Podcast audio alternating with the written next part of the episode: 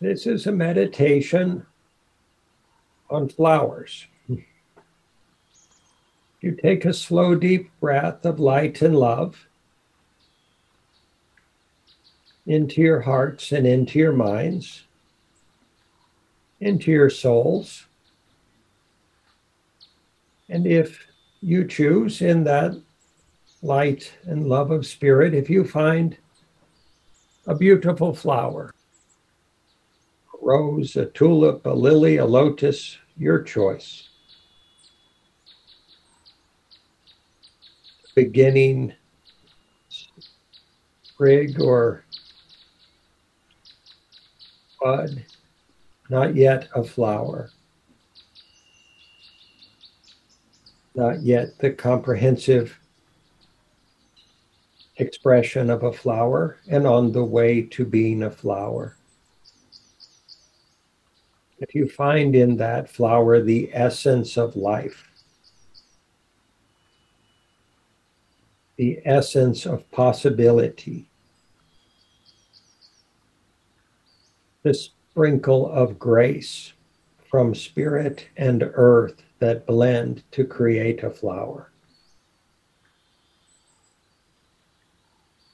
The beautiful, vibrant process, system, expression, dynamic of growth, change, and evolution of the flower. You breathe into that flower, and with each breath from spirit, and each loving ingredient from your heart and soul, if you see that flower bloom brilliantly, brightly, gracefully, via love, via intention, via compassion wherever that flower grows, it's beautiful. It could be in a field, it could be on a mountain, it could be in the snow, it could be growing up through the cracks in the bricks or the asphalt of an impoverished city.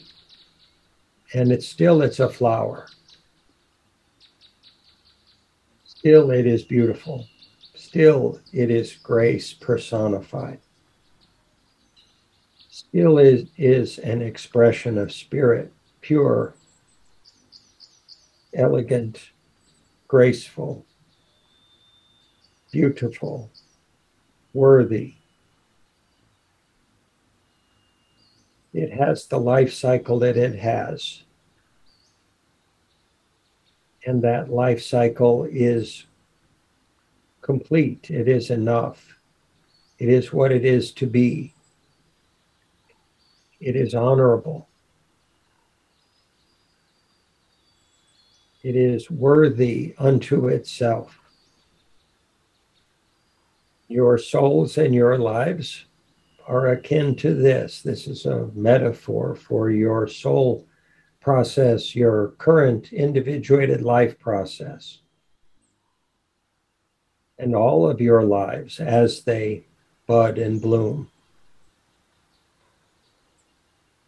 Everyone is beautiful, everyone is graceful, everyone is pure and good and worthy and right for your soul, appropriate for your soul, and appropriate for the world. Every one of them is of equal value and equally honorable and unquestionably so. There is no authority that has the right to question your validity, your goodness, your right to your free will. There is no one better than you. There is no one higher than you or your soul. There was there is no one more worthy than you and your soul. No one that has the right to point to your soul process and find fault with it. Or to say that you should be other than you are. or to, to demand that you meet their standards or metrics or specifications or requirements in order to be loved or cared about. No one has that right. No one has that authority. No one has the right to abandon your soul in such a way, your soul process in such an authoritative and cold and blind way, such an unfeeling, non compassionate, non serving way. If you have experienced that, it was not because you deserved it, it was not because you were wrong, it was not because you were less. It was because, as of yet, as a collective, we have not learned to love unconditionally and always, and to serve humbly and unconditionally and always. And this is our task as a species to learn that capacity now whether out of love or out of fear of catastrophe. We can choose the fuel that gets us there. You breathe the light and love into your heart and into your soul and into your own personal flower.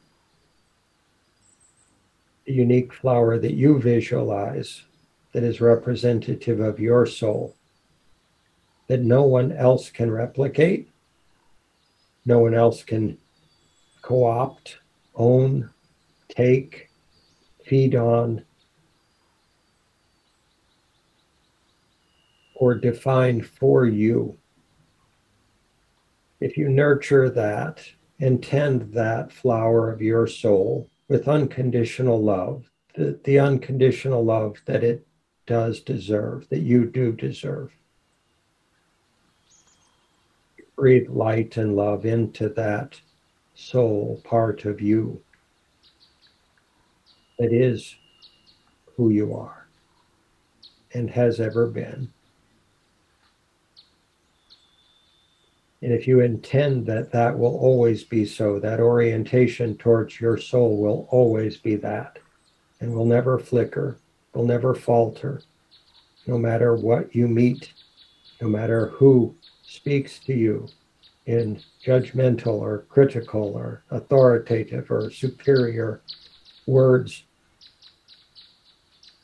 or attitudes or actions. You recognize this is who you are and they can't touch the true you, they can't harm your soul. That any attempt to do so is illusion and ignorance.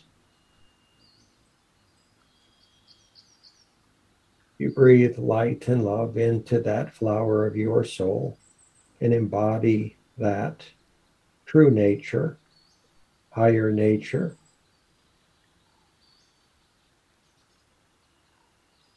That pure nature.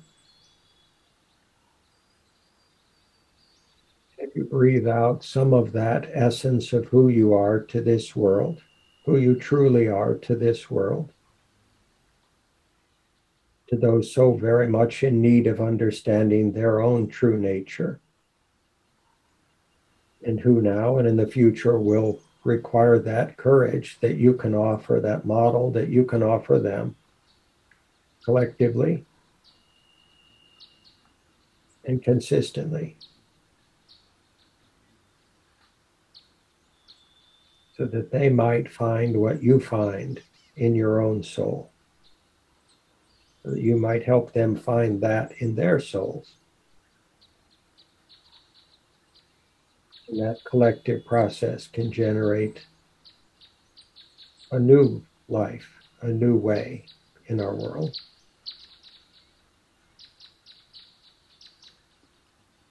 We close this meditation with the sound of Om spoken from that flowering soul process that is eternal.